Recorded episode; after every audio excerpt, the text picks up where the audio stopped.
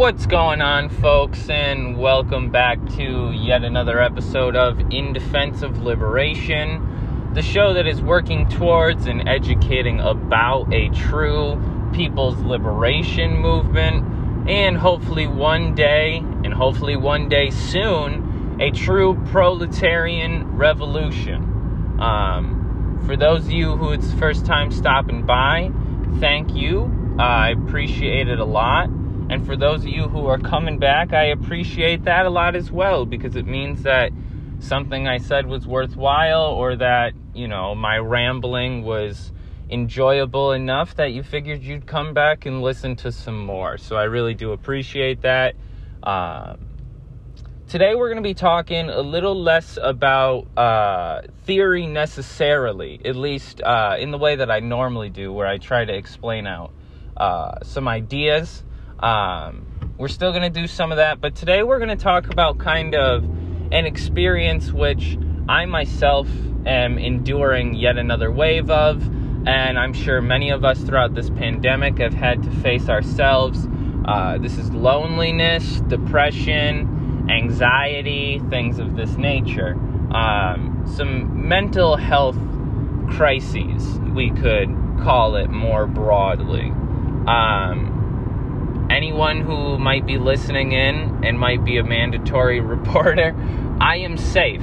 Um, but I think just like a lot of people um, right now, uh, a lot of people over the last few years, and many of us for a long, long, long time before the pandemic, we've been dealing with some harsh feelings. Um, you know, I think a lot of what depression and anxiety and these things revolve around um, needs to be discussed. And I think the environment and the societal conditions which are cultivated and which we live in currently um, need to be discussed as well because um, although I am not mechanical in my thinking and therefore don't think that capitalism in and of itself creates these things, creates things like depression, anxiety, and therefore, um, you know, these things have no uh, physiological basis, they have no um, other basis than in their material. Um, it, eh, I think that's a little too uh, rigid of thinking. I think that because of the onset of capitalism, um, especially in the day and age of hyper uh, consumerism, I think this, of course, leads to a much intensified uh, version of these kind of mel- mental health issues um, I think there are a lot of us who do not give credit where credit's due for people who are enduring uh, these issues. I think a lot of us, um, I think a lot of us lose our humanity when we make our way to the materialist or Marxist side of the camp um, I feel a lot of times we can abstract things, uh, and I don't even mean abstract. I think that it's actually the opposite. We can uh, focus in on such a specific reason and um, foundation for the problems that people endure today. And we can call it as it is. We can say capitalism is the center, the foundation for a lot of the issues that people are feeling today. But I think a lot of us need to improve upon the way in which we talk to people about these things.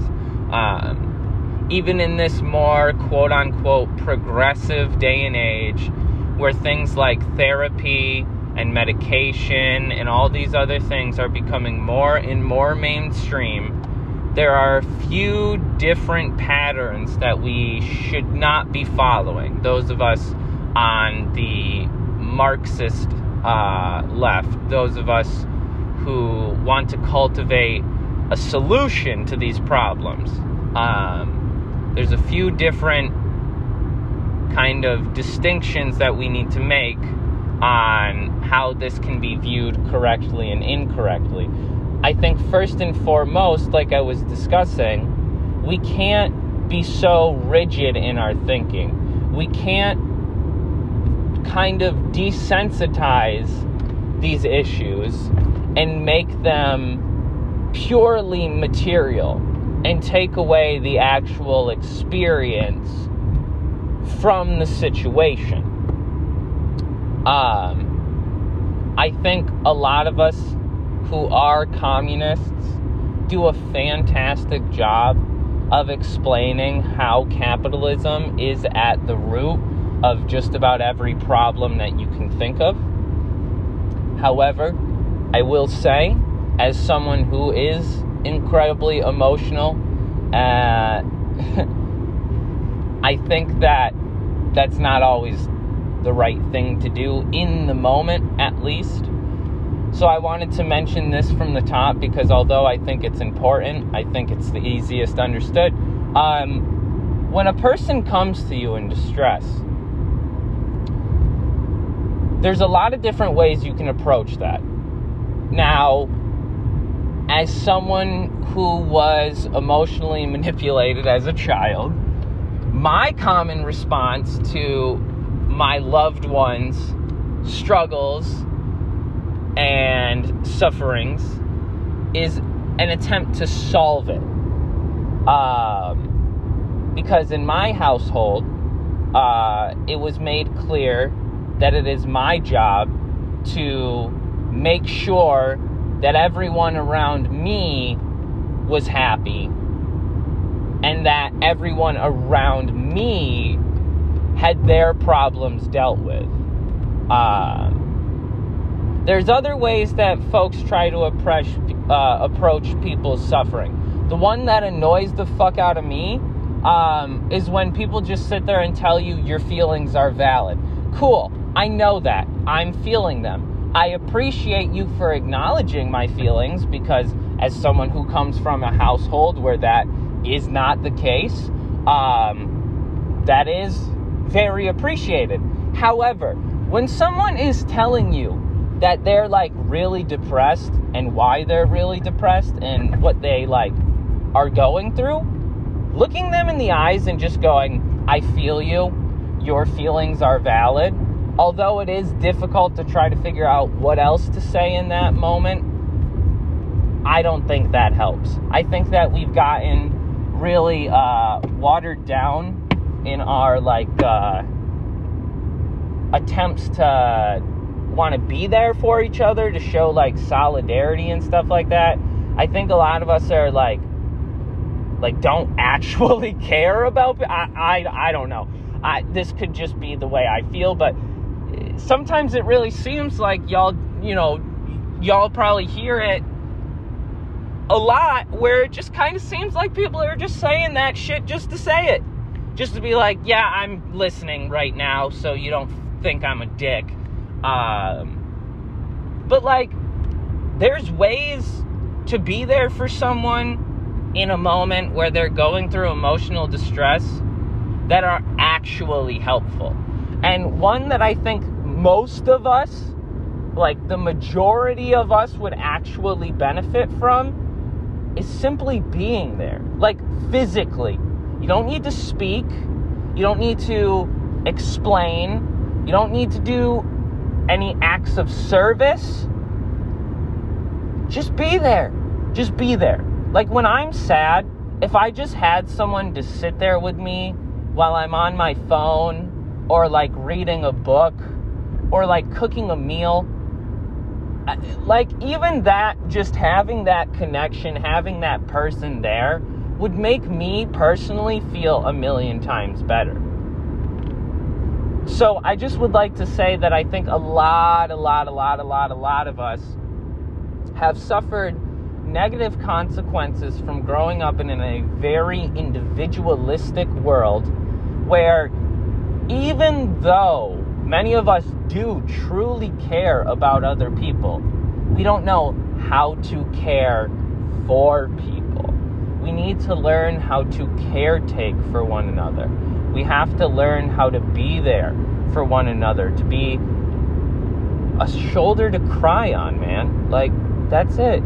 Uh, one of the most crucial points to what I've talked about on this show, to what we're trying to work towards when we're building socialism, communism, things like that, is community, is caring about those outside of you. Not for personal gain, not because, you know, you want to be able to tell your therapist that you helped someone or not because you want to post on social media that this is a program you're a part of, but because you actually care about people. Cultivating that communal perspective and existence is very central to what we talk about when we talk about socialism, right?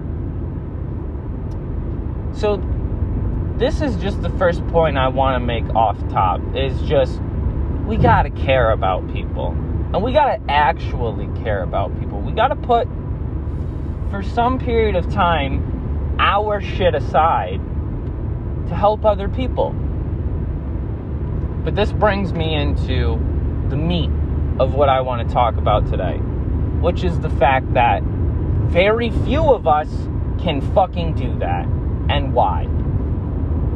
So, I wrote a little blog, which I'm sure no one will read, which is fine. But if you want to check it out, it's on forliberation.wixsite.com forward slash website and it's titled Loneliness Under Capitalism. Um, you can check that out. Uh, let me know what you think about it. It's just a real short piece, you know, kind of saying, like, hey, a lot of us are dealing with these things right now. Here's how it's connected to capitalism. Here's how connect- capitalism makes it worse. And uh, kind of just finishing it off, capping it off with a nice, what are we going to do about it? so, that's where the podcast comes in because we're going to expound on those things a little bit more. We're going to talk about what we actually can do to solve those problems. So, loneliness, depression, anxiety, addiction, mental health problems under capitalism. Let's talk about it. So, we live within a given class society, meaning, as we've discussed before on the show, there's two very distinct groups within that society, two very distinct classes. There is what we might call the ruling class, and those are the individuals at the top of society. Not only are they the people in positions of power in government, in the military, in the police department, in the courts, in the Congress, the House of Representatives, and the Senate, but they are also, and especially when discussing a capitalist system, and especially when discussing class, we may we need to make the distinct point to mention that the ruling class are those who own and control the means of production. So, a society such as ours is based on a specific mode of production. Our mode of production is a capitalist one, a mode of production which requires profits. So, the individuals who are in charge of the resources, the factories, the equipment, the labor force, and the markets which are used to produce distribute, and consume commodities, those are the ruling class. The people who own and control the means of production are the ruling class. The second distinct class is the working class. This is everyone else. So, the best way to understand this is if you want to eat, if you need to go to the doctors, if you have to buy a car, if you need to pay rent, can you do that without first working? If you cannot, you are a part of the working class and you do not own capital. You and your labor force, what work you can do, your labor force is capital and can be owned. The ruling class, just like any other tool or equipment or piece of technology that they can purchase to produce things, also purchases you for 8 to 10 to 12 to 16 hours a day. You are property of your boss. Period. In this system, then, we must recognize clearly that there is a power structure, there is a relationship of inequality which does not allow the working class to be in control of not only its labor force, but subsequently its life. Because if everything you require is dependent on your ability to go labor, then you very rarely get to decide whether or not you're going to labor. Because if you don't, as is the truest freedom of capitalism, you are free to either work or die. Period. End of story. This is the reality for the working class.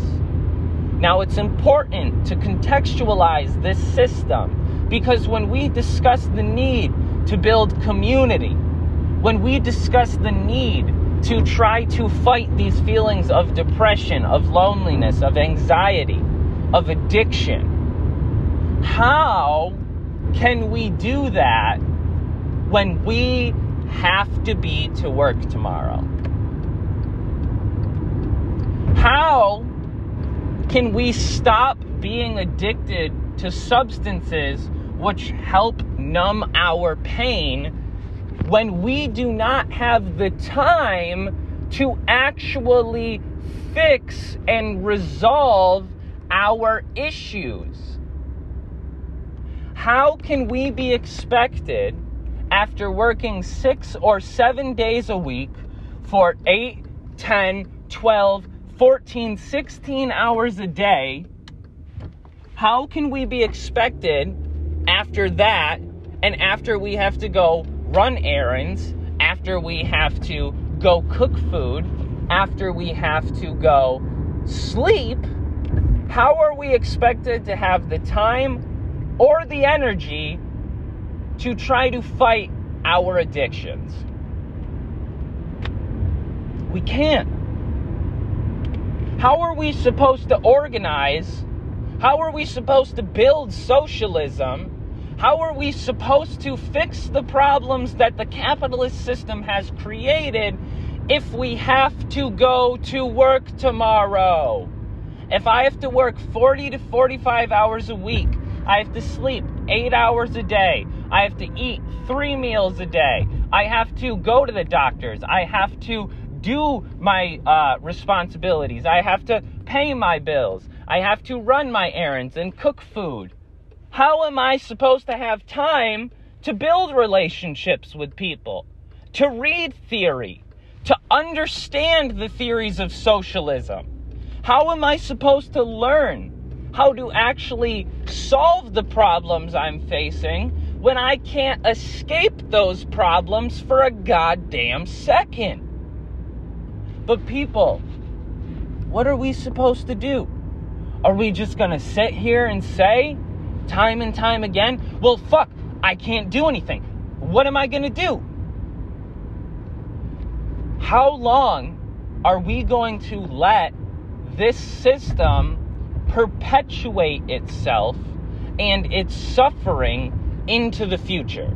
Because here's the deal, and capitalist realism has been getting a lot of conversation, a lot of talk since the whole AOC dress thing, and I'm very, very happy for it. But again, we have to be careful. We have to be very dialectical and kind of whole circle in our perspective when discussing capitalism and mental health. Capitalism intensifies mental health, but we can't just then sit here and say, well, then let's overthrow capitalism and we won't have to deal with this anymore. People are still dealing with anxiety and depression and addiction right now. We have to figure out how to build a system which these people can make it in and then use that system to change the very system that we have today. Now, that was just a bunch of word vomit. Let's talk about that. So, one of the most crucial things to socialism is the socialization of our society, of our workforce, of our markets, and of our living styles if we do not have the ability to cultivate relationships with people, if we do not have the ability to grow our community, then we're facing a lot more problems than we really, you know, have the ability to fix. So, first and foremost, you have to recognize that in our individualistic system, nobody cares about one another. Okay? What are we going to do about that? Well, we got to start building systems. We have to start building institutions and organizations which combat that. Look at your community. Look at your school. Look at your job. What are some issues that you can see in kind of relations? What are some issues you can see in the way that folks are speaking to each other and relating to one another that you have the ability to combat. Start doing that. I mean, it's very simple and it's not necessarily revolutionary, but holy shit, is it different than what the rest of the world is doing? And it's a step in the right direction. Start with that. But don't just stop there. Cultivate, uh, you know, groups. Start inviting people over. Start going to, uh, you know, some kind of meetings that are happen in your local area, you know, go to, uh, you know, your local community center and talk to people. Fucking go uh, try to ask people that you know that you go to school with if they want to start a club if they want to start uh, an organization of sorts and to some of us, this might sound, you know, I don't want to say ridiculous, but it, it, it might sound very simplistic. But I'd like to point out something that I don't think a lot of people recognize when we're talking about trying to build socialism in the United States and in the West is really how much individualism has completely fucked with our community. Like, during the Bolshevik Revolution, during from from honestly the 1890s all the way to the October Revolution, there was already pre-existing organizations, co- uh, councils, community, uh, you know, groups, etc., that existed in Russia. Like there was uh, fraternities, there was unions, there was these already existing spaces of community that were able to be capitalized on and used in many different ways to actually build socialism. But today, in the United States, in the West, you know, even though we have unions, they're very, very conservative. And oftentimes, the unions, as is true of economism and unionism in general and the theories of, you know, trying to build socialism in that way, they aren't purely anti capitalist. and they're also not very inclusionary. Uh, the history of unions in the United States is a history of sexism and racism and transphobia and Islamophobia uh, and hatred of, of poor working class people by less poor working class people because of the incredible division which our capitalist and individualist society has created. This is why there is so much loneliness and depression and addiction is because there's no real community in the United States. The most community that you find is usually amidst oppressed groups of people. People such as uh, Chicanos, Latinos, such as black folks and uh, uh, um, immigrants and Asian folks, because they, a lot of times, have to stick with each other more than white people do because society hasn't decided whether or not they're going to let these people live peacefully. So, for protection, whether it be economic, physical, or mental, oppressed groups of people are far more likely to stick together than the rest of us fucking individualistic assholes. But this, again, we have to understand, is both a natural thing, as in, like, you know, we can't just go, you know, if it wasn't for capitalism, everyone would be everybody's best friend and we would all have perfect community and we wouldn't be dealing with these problems. No, there were cultures all throughout history that were isolationist, that either for uh, you know, intentional purposes or unintentional purposes had no connection to the outside world. There are still communities, uh, indigenous communities like this that exist. Very, very few of them thanks to colonialism and capitalism. But again, we have to be sure not to be so um, mechanical and just say, well, if we had socialism, people would just be better and they would care about each other more. No, this isn't necessarily true. Look at the uh, Eastern European uh, socialist projects where there was all kinds of racial and ethnic and sexual and gender based violence, where there was all kinds of brutality and oppression still.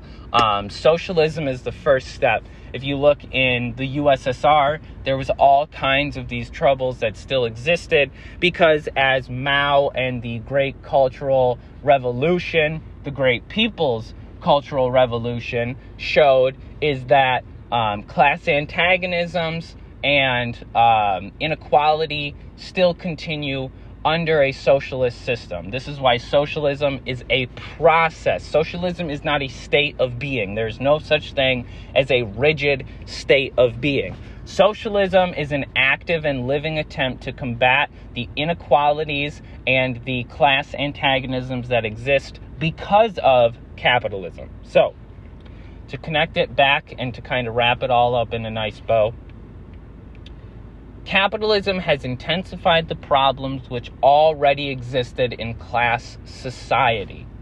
We cannot blame simply capitalism as the period of time that has only existed for the last four to five hundred years. We cannot simply blame this economic system for the entirety of the issues we are facing today. We can blame it for the intensification and the commodification of these problems because here's another thing how much has self help become an entire economy of its own? How much has technology and the advancement of streaming services? How has consumerism cultivated a capitalist realism of sorts where we just say, well, everybody has to deal with depression, anxiety, addiction, and everything. It's just natural. We're, we are all going to have to deal with it. You've always had to deal with it before. You're always going to have to deal with it. So let's just let it be. Let's let it fester and let's feed it some oxygen. No, we have to realize the concrete reality and then work to eradicate it, to solve the problem. So,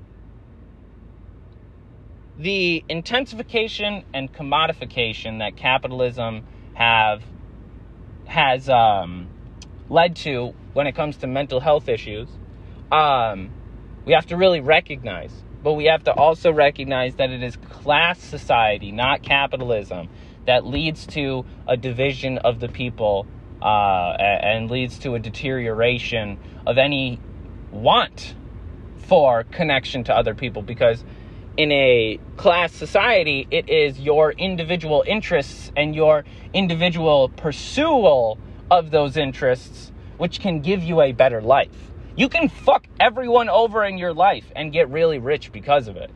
Now, you're not as likely to if you don't start out rich, and that's kind of the whole thing, but you can still fuck everybody over and kind of like be a rich asshole. But again, loneliness, just a different version of it, and it'll come one day. Um, but I'm not here to say that money doesn't solve your problems or money doesn't make people happy. That's a bullshit saying, and people who say that are bourgeois apologists um, because money does make a lot of people happy, and that's why so many people who are poor are told to be or called uh, to be in misery. Um, but yeah, so I want to wrap it up in a nice little bow here and say that our issue is with class society as a whole. And if we want to be materialist, we can't be mechanically materialist and say, okay, once we eradicate class society, all our problems, or, or once we start working towards the eradication of class society, all our problems will go. Once we start building socialism, loneliness, depression, anxiety, addiction, all these things will pass. No, that's just not true. It's not. Um, we know that because the Eastern European countries continued to suffer through those problems as they were building socialism. We know that because under socialism in uh, uh, the USSR, in Cuba, in Nicaragua, in Bolivia, in Venezuela, in all of these countries, in Burkina Faso, there was still continued gender violence, there was still continued inequality between the races, and there was still continued hatred for different ethnic and national groups. It's a process, man. We have to all come together to start building this, right? That's the community. So, what do we do about it? Well, let's talk about that because this is the most important part. What we got to do about it is something.